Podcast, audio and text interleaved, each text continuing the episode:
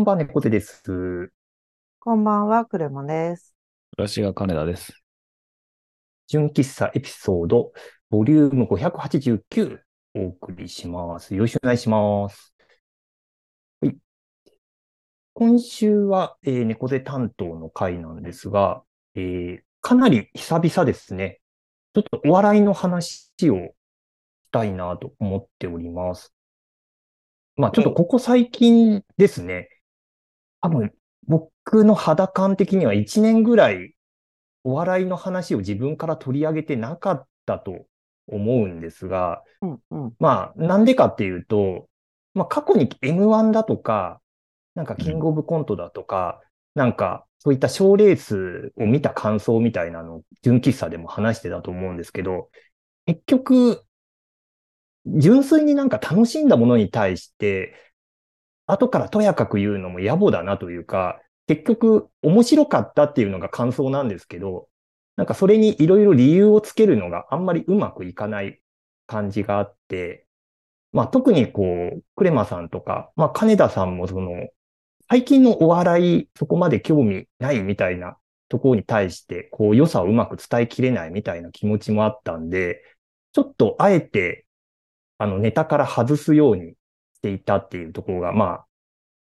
経緯としてはあったんですけれど、うんじゃあなんで今回取り上げるかっていうと、こう、昨日ですね、あの、ザ・セカンドっていう、こう、賞レースがありまして、新しく今年から立ち上がった賞レースがあって、それがとっても良かったんで、ちょっと、もう、昨日見た、こう、勢いのまま、ちょっとお話ししようと思っております。はい。で、ザ・セカンド、はい。で、ザ・セみ。はい。はい。すいません。もう、だから、あの、もうこの時点で言っとくんですけど、今回もうお二人完全に置き去りにして話す感じになると思うので、はい。あの、気になる点あったら、あの、皆さん、挙挙手と言いますか、あの、間入って、なんか質問してくださいっていう感じで、はい。はい。できればとじゃあ、せっかくなんで、 Zoom のリアクション機能があるんで、それを使ってみようかなと思いあ、あ、ます。そうですね。あのはいーちょっと何か、ツッコミポイントとか、褒めポイントがあったらなんか反応してください。はい。というわけで、えーそもそもじゃあ、 THE SECOND ってどういう大会かっていう話をしたいんですけれど、まあ、大会の概要としては、まあ、漫才の賞レースです。だから M1 とかと同じ、えー漫才師が出てきて、こう、戦うっていう賞レースなんですけど、まあ、今までの賞レースと大きく違うのが、えー結成、コンビ結成16年以上っていうのが、えー条件になりますと。今まであの15年までとか10年までみたいな、あくまで若手に対しての大会っていうのが多かったんですけれど、16年以上なので、まあベテラン、中堅からベテランっていう人たちに対しての、えー大会ですと。で、しかも、えー漫才の賞レースで優勝経験がないっていうのが条件になってきますと。だから、セカンドっていうのは、セカンドチャンスのセカンドっていう意味もあって、その M1 だとかの、こう、賞レースで、優勝できなかったり、勝ち進めなかったような人たちなんだけど、まあ今中堅ベテランでこう舞台で活躍しているような人たちに対して、こうセカンドチャンスを与えようみたいなコンセプトで立ち上がった大会っていうのが、まあこのザ・セカンドになります。で、まあこの条件のところでも結構今までにはない、こう、座組といいますか条件でやってるんですけど、まあ大きな違いでもう一点あるのが、ネタ時間ですね。あの、M1 だと、えーまあ、本戦の制限時間が4分。で、えー R1、あの、ピン芸人の大会ですね。R1 だと3分。キングオブコントだと5分っていう、えー持ち時間が決まっていたりするんですけど、このザ・セカンドに関しては6分っていうネタ時間になってますと。だまあ、M1 と比べると2分、あの、上乗せになっているっていうので、かなり時間的にはこう余裕がある、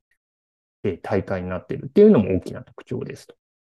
で、まあ、M1 とかと同じで、まあ、予選があって、その後、こう、本戦があってみたいな、あの、選考が進むっていう形にはなってるんですけど、これも、あの、まあ、予選がまず、全国というか、東京と大阪であって、で、そこで、まあ、もともとエントリーしたのが133組の芸人がいたんですけど、そこから、こう、ベスト32が選ばれる。32組選ばれた後は、こう、トーナメント形式で、こう、対マン1対1で対決して、勝った方が次の、えーステージに進めるみたいな感じで、こう、32組が16組に絞られて、で、16組から勝ち進んだ8組が、こう、テレビでオンエアされるグランプリファイナルっていう決勝に進めるみたいな形式になってるっていう。だここも、あの、今までだとこう、予選が、え1回戦、2回戦、準々決勝、準決勝みたいなのがあって、決勝に行けるみたいなのがあったんですけど、もう途中からトーナメント形式になって、こう、なんか、下からこう、低い点数の人が切られるっていうのではなくて、1対1で勝った方が上に進めるみたいな、割とこう、工業的なというか、なんか、格闘技とかプロレスみたいな感じで、こう、やっていくような形式っていうところも結構今までにない形式だったりしますと。あとは、えーそのノックアウトステージ、そのベスト32が固まって以降の、えー審査なんですけれど、まあ、観客の中から選ばれた、えー要は一般の審査員100人が点数をつけて、え審査をするっていう形式。これも、あの、M1 とか、えーキングオブコント R1 とか、ああいう賞レースだと、まあ、プロの作家さん、放送作家とか、えっ、と、番組のプロデューサーとかスタッフが点数をつけて、えー要は上位何組みたいな選び方をするのが、もう純粋にもお客さんにそこを判断を委ねるっていう形式にしてるっていうのも、まあ、今までにない、えータイプの、まあ、賞レースだな、みたいなところもありますと。だからまあ、セカンドチャンスというか、こう、中堅とか、えーベテランの漫才師を対象にした大会というところもあるんですけど、まあネタ時間とか選考の進め方とか審査の内容みたいなところも、ちょっとなんか M1 に対するアンチテーゼじゃないですけど、かなりこう毛色の違う大会になってたみたいなところが、えーまあ大きな違いっていうところでちょっとお伝えしたいというところではありますと。で、まあ大会の概要はそんな感じだったんですけど、じゃあ、まあ何が良かったみたいな話をちょっとしたいんですが、まず、その結成16年以上で賞レースの優勝経験なしっていうのが、結構、まあ、あの、昔からのお笑いが好きな人、特に、なんでしょうね、僕の世代だと、こう、オンエアバトルとか、エンタの神様とか、えー、まあ、それこそハネルの扉とか、なんか、まあ、人によっていろいろ様々だと思うんですけど、そういう世代の人たちにとって、なんか、その頃見ていたコンビだとかが、こ、要は名乗りを上げて、まあ最終的にこう決勝に進んでる組もいくつかいたりするみたいな、割とこう、かつてのお笑い好きにとってのオールスターみたいなのがこう揃ってるみたいなところもあったっていうのもあるし、やっぱりなんかこうみんなこう十数年ないしはもう下手するともう20年とか28年とかそういうキャリアの持ち主なので、もうみんなそのキャリアの中のベストネタみたいなのを、勝負ネタみたいなのをこう持ってくるっていうところがあって、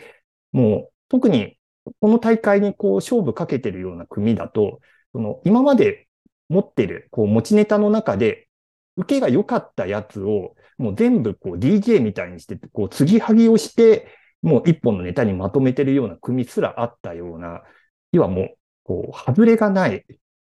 予選の段階でもみんな面白いみたいな、あの、大会になってたみたいなのが、ちょっと今までにない感じだったなっていうのが、えーまず、ちょっと良かった点としてありました。で、あとはネタ時間が6分っていうところも結構大きな違いで、どうしてもなんか M1 の4分に対してこう2分上乗せになるっていうところで、割とこう予選に近いというか、こう、なんかルルミネ座吉本とか、ああいうこう舞台で見に行ったりする時の感覚に近い、お客さんをいじるとか、あの別のコンビをこう引用してとか、別のコンビのネタのこうフレーズをその場のアドリブで差し込むとか、そういうこう受けの取り方みたいなのができるようなこう余白があったりして、なんかどうしても他の賞レースだと、こう競技性というか、4分の中にどれだけこうボケを突っ込めるかとか、なんか新しい切り口を入れられるかみたいなところが割と求められるところがあるんですけども、純粋にその場を沸かせられればよしみたいなところが、こう6分っていうところに結構如実に出てたな、みたいなところもあって、ここもなんか今までになくて面白かったなと思って見てました。で、あとは、あの、さっき、トーナメント形式、そのベスト32が選ばれた段階でトーナメント形式になるっていう話をしたんですけど、これもなんかすごく良かったなと思っていて、あの、今までだと、特にその決勝まで進むと、あの、審査員がこう100点満点で点数をつけて、で、こう上位何組が、あの、まあ、その最終決戦に進めるみたいな、要は順位がついてしまうので、どうしても決勝まで進んだのに決勝で最下位になったみたいなので、どうしても悪いイメージがついてしまったり、もう決勝まで進んだっていうことで、もう、あの、誇るべき結果なんだけれども、そこで結果が出せなかったっていうので、なんか名前に傷がついてしまうみたいなのがあったんですけど、もうトーナメント形式にしたことで、なんかそこの、まあ、あの、純粋にそこの勝負に勝った負けたっていう結果しか出てなくて、えー、まあ、順位がつきづらい。なんかそこに対して、あの、要は対戦相手が悪かったとか、相性が悪かったみたいな切り取り方もできないから、なんというか、その試合が終わった後に変にこう、しこりが残らない不満が残りにくいみたいなところもあって、なんかまあ、賞レースとしてみたいなところで言うと、まあ、明確に順位が出ないみたいなところの不満はあるみたいなんですけど、単純にこう、なんかネタ番組としてというか、エンタメとして見る分には変なしこりが残らないし、あの、要はなんか結果が出た後に、こう、対戦した二組が、こう、お互いのネタを褒め合ったりだとか、なんなら仲良くなったりみたいな関係性みたいなのが見えてきたりして、なんかこの、なんかトーナメント形式にしたことによる、なんかメリットっていうのがすごい出てた大会だったなと思って見てました。で、あと審査ですね。この今までだとそのプロの審査員、特に決勝になると、もうその松本人志とか、ああいうあの上沼恵美子とか、要はもうレジェンドと呼ばれるような人たちが審査員に並んで、こう、プロでこう審査をしていくみたいな感じだと思うんですけれど、なんか、どうしてもそのプロのあの審査ってなると、今回、中堅ベテランの人たちが対象になるんで、その人たちをそもそも審査できる人がいるのかっていう問題があったらしいんですね。これはあの、プロデューサーの方のインタビューとか読んでてもなんかそういう言及があって、じゃあ審査どうするってなった時に、もうここはお客さんにこう判断を委ねるお客さんの審査にしようみたいな判断があったっていうことだったんですね。ただ、このお客さんの審査っていうのが、結構過去の賞レースだとかお笑いの番組でもそうなんですけど、総じてうまくいかないみたいなジレンマがどうしてもあるんですね。で具体的にどういうことかっていうと、やっぱ一番大きいのはその知名度があるコンビがどうしても票が集まってしまうとか、高く評価されるとか、あとはそのファンが多い。なんか推しているファンが多ければ多いほど人気投票みたいな感じで、ネタの良し悪しではなくて、もうこのコンビだからっていうので、こう投票しちゃうとか高く評価しちゃうみたいなところがどうしても出てきてしまうみたいなところがあって、結構その客層の偏りみたいなところとか知名度みたいなところにかなり左右される。特に M1 の敗者復活戦っていうのが、こう、テレビで生中継されてて、で、こう、敗者復活にふさわしいコンビを、こう、要はネットでの投票で決めるみたいな感じになってるんですけど、どうしてもやっぱ知名度が高いコンビがどうしても有利になってしまうっていうのが、まあ以前から言われていた傾向としてあって、なんかこの辺がどうしてもお客さんに委ねるってなると、それがついて回るみたいなところがあって、で、そこをなんかどうクリアしていたかっていうところで言うと、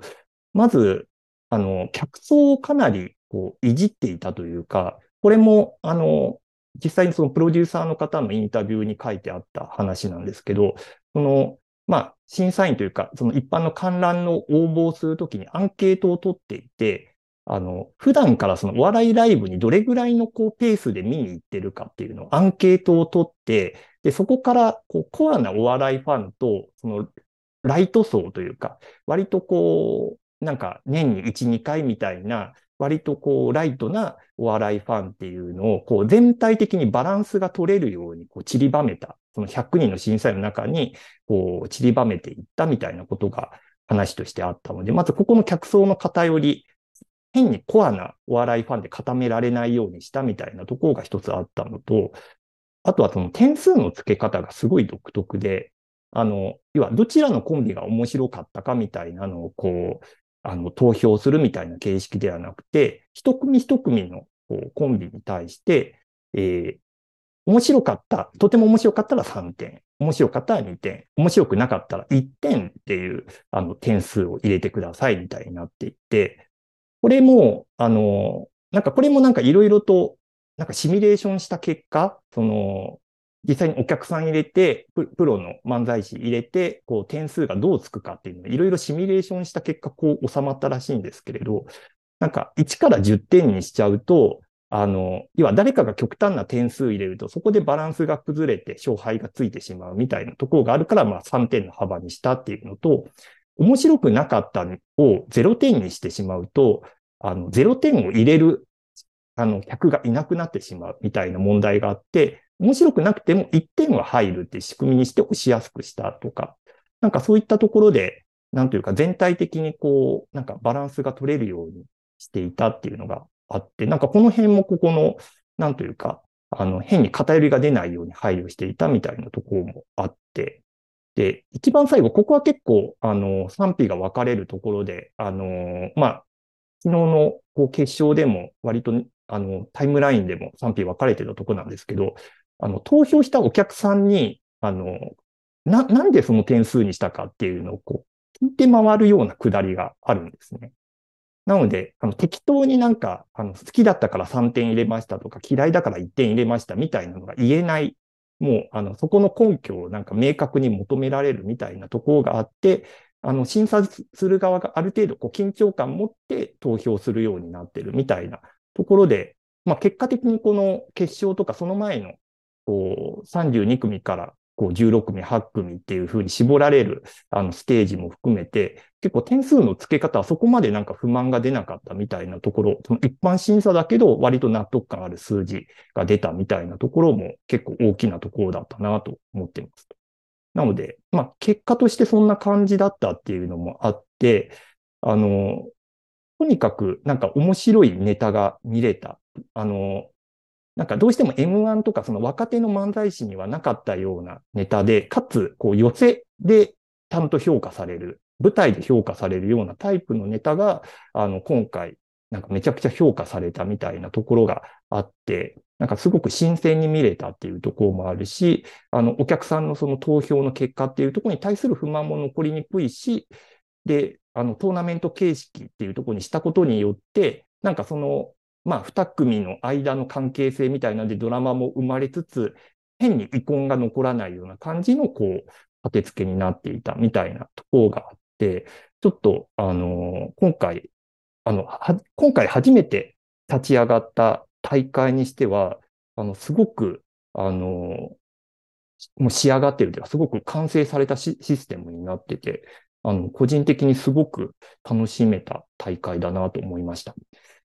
さあ、ちょっと、あの、6分のネタを最終的に13本で、しかも4時間の番組でやってたっていうので、総じて、こう、頭から最後まで見るとめっちゃ疲れるみたいな問題があったのと、やっぱみんなベストネタを持ち寄ってたみたいなところがあって、まあ、来年以降もやるにすると、多分、こう、新しいというか、今回エントリーしてなかった、こう、中堅ベテランの漫才師をこう、掘り起こさなきゃいけないみたいなところとか、それこそ解散したけど再結成するような組とかが出てこないと新鮮味がなくなるみたいなところもあるなとか、あと、まあ、お客さんに結構こうコメント求めたりして、審査する側の負担がめちゃめちゃ高いみたいな問題もあったりするんで、まあ、ちょっとその辺をどう、今後どうクリアしていくんだろうみたいなところも課題も、まあ、ありつつ、なんか全体的にすごく、えー、楽しめたので、まあ、今、あの TVer 昨日放送あったばっかりなんで、TVer であの見逃しの配信とかもやっているんで、まあ、あの、本当にもう間のコメントとか飛ばして、もうネタだけ見てもらってもかなり、あの、もう、それこそベテランの人たちの往年のネタから、もうこの大会用にもう仕上げてきてる。新ネタも、こう6分っていう枠の中で見れるっていう、なかなか他にない、あの、大会だったなと思うので、はい、ぜひ見ていただければと思うんですが、はい、あの、お二人の感想を聞く前に結構もう20分超話してるんで、何かありますか？ちょっとここまで聞いて。すいません。一方的に話してしまいましたが。いや、お疲れ様です。えっと、点数のシステムが面白いなって思いました。はい。すいません。なんか、すごい下手なプレゼンみたいになってしまいました。いえいえいえ申し訳ないです。ね、面白くなかったら1点なんですね。そう、そうなんです。そこがなんか独特だなと思って、その0点だとうまくいかなかったっていうシミュレーションの話が面白いなと思って、なんか違和感はめっちゃあるんですけど、面白くなくても1点入れるんやっていう。ね、だから、なんかどうなんですね。審査員の感じがある程度熟練されて、ノウハウが上がってきたら、あれですかね、AI が判定するようになるんですかね。なんかね、それもね、未来としては、なんかね、たまに番組であの、笑った人の数をなんかこう、センサーでカウントしてみたいな番組もなんか今まであったりしたんですけど、なんかそういう未来も見えてきますよね。なんか AI 審査みたいなのもね。うん。うん。あある意味こう、なんか客観的な評価みたいなところの、なんか試みとしても面白かったかなって。どうしてもなんか M1 だとなんか攻略法というか、ね、審査員の好みみたいなの合わせるみたいなのがどうしても出てきてしまうから、なんかそこに対するなんかアプローチとしても、なんか面白かったなっていうのも、うん、